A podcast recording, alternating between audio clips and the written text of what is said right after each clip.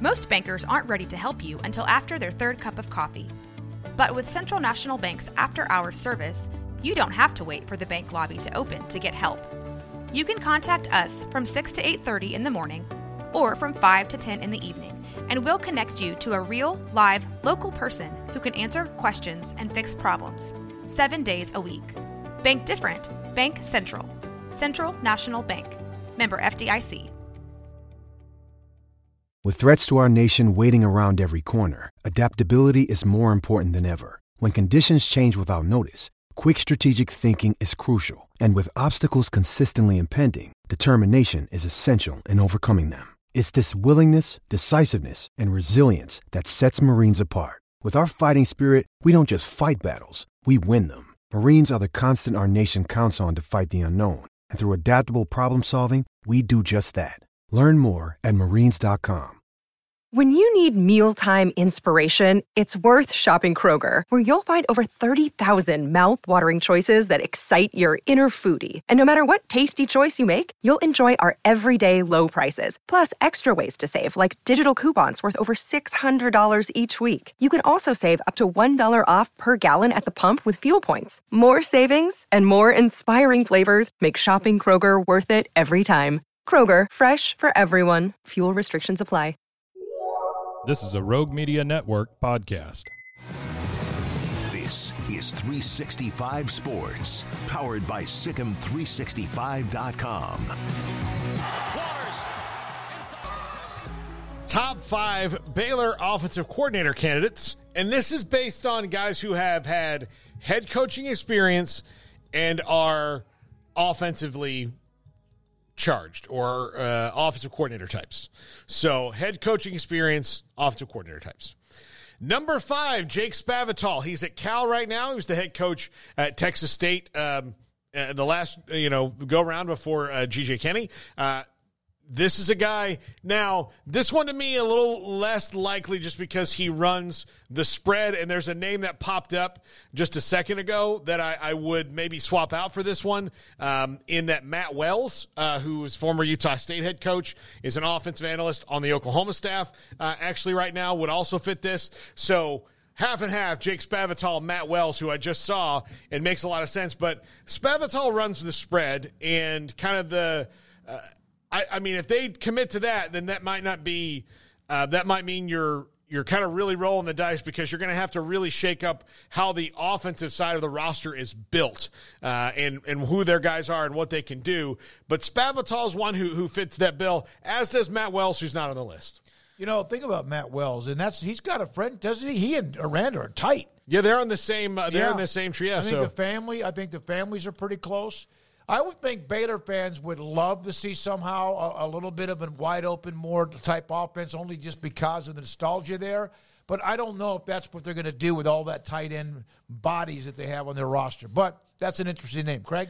I mean, I think that's what they're going to have to do. Yeah. I mean, what what offensive lineman are they going to go and get? If you got, I mean, like I I think that if anything, with the amount of players they need, you're going to empty out that tight end room a little bit. Yeah. I don't think you need eight tight ends yeah. uh, in that room any longer without the Jeff Grimes offense. And you wonder if Dabney may be on his way out somewhere else if they don't secure him. Yeah. Probably. Uh, yeah. Or the NFL. I think it all depends on what kind of review he gets back. But uh, yeah, I mean, Jake Spavital is a name that, that makes sense. I mean, obviously. He's been hot and cold. Uh, did not do well as the Texas State head coach. Didn't have a was A and M was offensive coordinator there. Where yeah but that wasn't like uh, the height of his powers, I would say no, either. No, but um, I think it was also like it was the, at the end of Sumlin's run. Too, yeah, so. he was on the upswing sort of then. Um, and so it's been kind of hit or miss ever since then. But I mean, yeah, he's a name that, that makes sense, especially if they you know, want to open it up a, a, little bit. I don't know that that would be a favorite or that would be most people's first choice, but it's a name that you at least I think look around and, and look into if you're Dave Aranda. Yeah, I would like seeing the Matt Wells name pop up. Now he's probably a candidate for the UTEP job, uh, but I mean, Matt Wells, too. Uh, so we'll just throw that one out there. I want it here on the record that I did mention Matt Wells. So if that does happen, then I did mention it. Number four, Darrell Dickey, uh, former head coach at North Texas, former offensive coordinator at A&M. As a matter of fact, um, he was the offensive coordinator and tight ends coach just last year at A&M and then was let go, and they brought in Bobby Petrino. Never called plays for the Aggies, but certainly called plays at 10 at Memphis, at Texas State, uh, a lot of places that he's been uh, over his career. He's currently uh, an analyst on the Georgia staff. Again, head coaching experience for a long time. He was the head coach at, at North Texas for nine seasons, so he can maybe bring that in. And he's a well thought of offensive mind. So Darrell Dickey, one that fits that bill. Again, don't know his interest in the job or where it would overlap, but that's someone um, who who to watch out for, and is a, is actually a, a Texas native. He's born from uh, born in Galveston.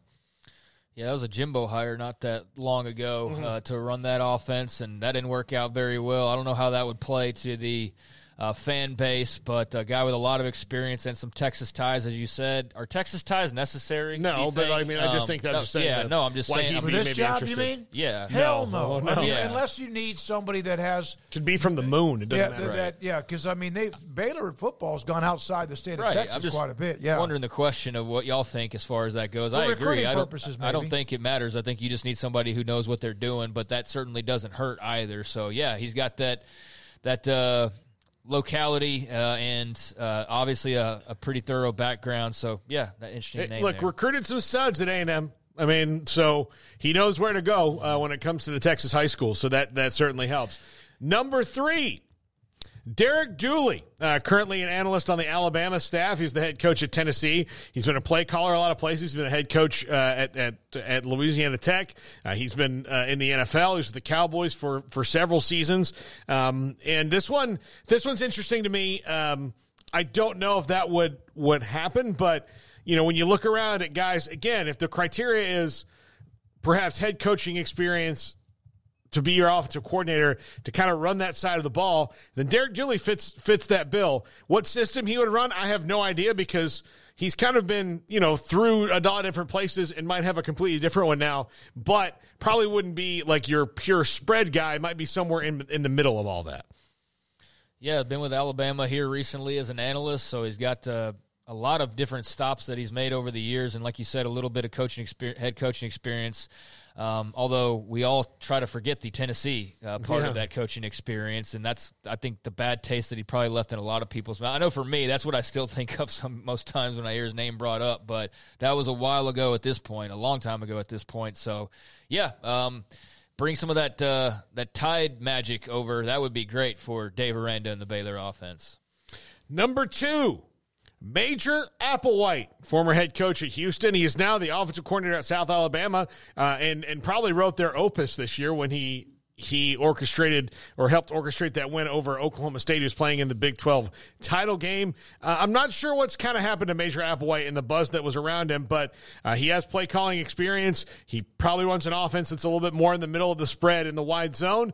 Uh, but, you know, and – uh, and I know that he had some some things happen to him when he was at Texas, but he's also a very religious guy, and that's a very important thing uh, when uh, you're hiring people at Baylor. So I would not be surprised to see Major Applewhite's name kicked around. Yeah, um, like you said, uh, he's got some of that. Um, some of that experience. I've been in South Alabama. I haven't followed him much. I know he's a, an analyst at Bama. That's kind of a common trait here is guys who have been mm-hmm. in some role here recently with Alabama or Georgia. I am picking up on on that, but uh, yeah, not super inspiring. His name has fizzled uh, as. Uh, as uh, compared to when it was pretty sizzling hot there a while back, but again, that was quite a while ago uh, when he was running the show at Houston and then Texas before that. So, yeah, hadn't thought about Major Applewhite in a while, actually, but uh, I can see the connections there. Yep. Number one, Paul Chryst. They uh, had some intersection at Wisconsin. Paul Chryst is an analyst on whose staff right now, Smokey? He's at Texas, Paul. He's at Texas. So uh, he's just 90 miles away. So a job interview shouldn't be that hard to set up. Uh, and uh, you know, if you base on if you and this is the reason I put him number one. If you base it on the roster right now, with the offense that maybe Dave Aranda wants to run, now it may not be the right choice, but um, he was at Wisconsin. That's maybe more of what they're closer to what they're doing now. If you don't want to count on completely reshuffling your roster, if you don't think you can do that in just a year, Paul Chryst might be the guy. Although the more I say it and the more I think about it, if he doesn't get the UTEP job, then I think Matt Wells should probably be the guy. He he's been a head coach. Yeah. That- that- we know and that. he's been success. He was successful as a head Yeah. coach. It just he ran up against a time where his style in Wisconsin just weren't going to work anymore. And but he's been a head coach. He knows what he's doing. He's had some success. He's had success, you know, in a run first offense. So, you know, would not shock me. I started looking up which staffs have the most analysts because Alabama started the arms race, and of course Texas is going to want to be a part of that, and Georgia.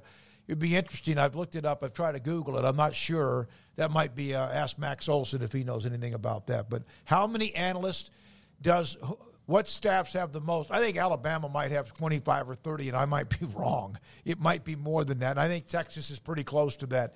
Uh, from former high school coaches, Gary Patterson was one. Former head coaches who are getting paid a lot of money, who you can just pay a little bit, but they're going to give you all of their knowledge while they're there.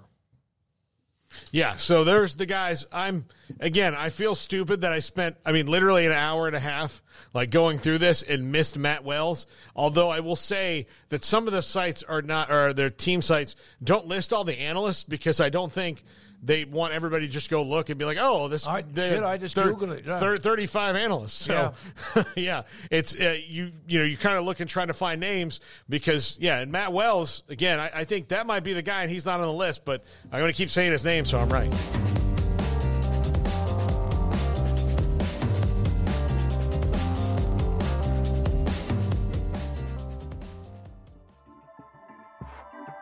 This has been a Rogue Media Network production.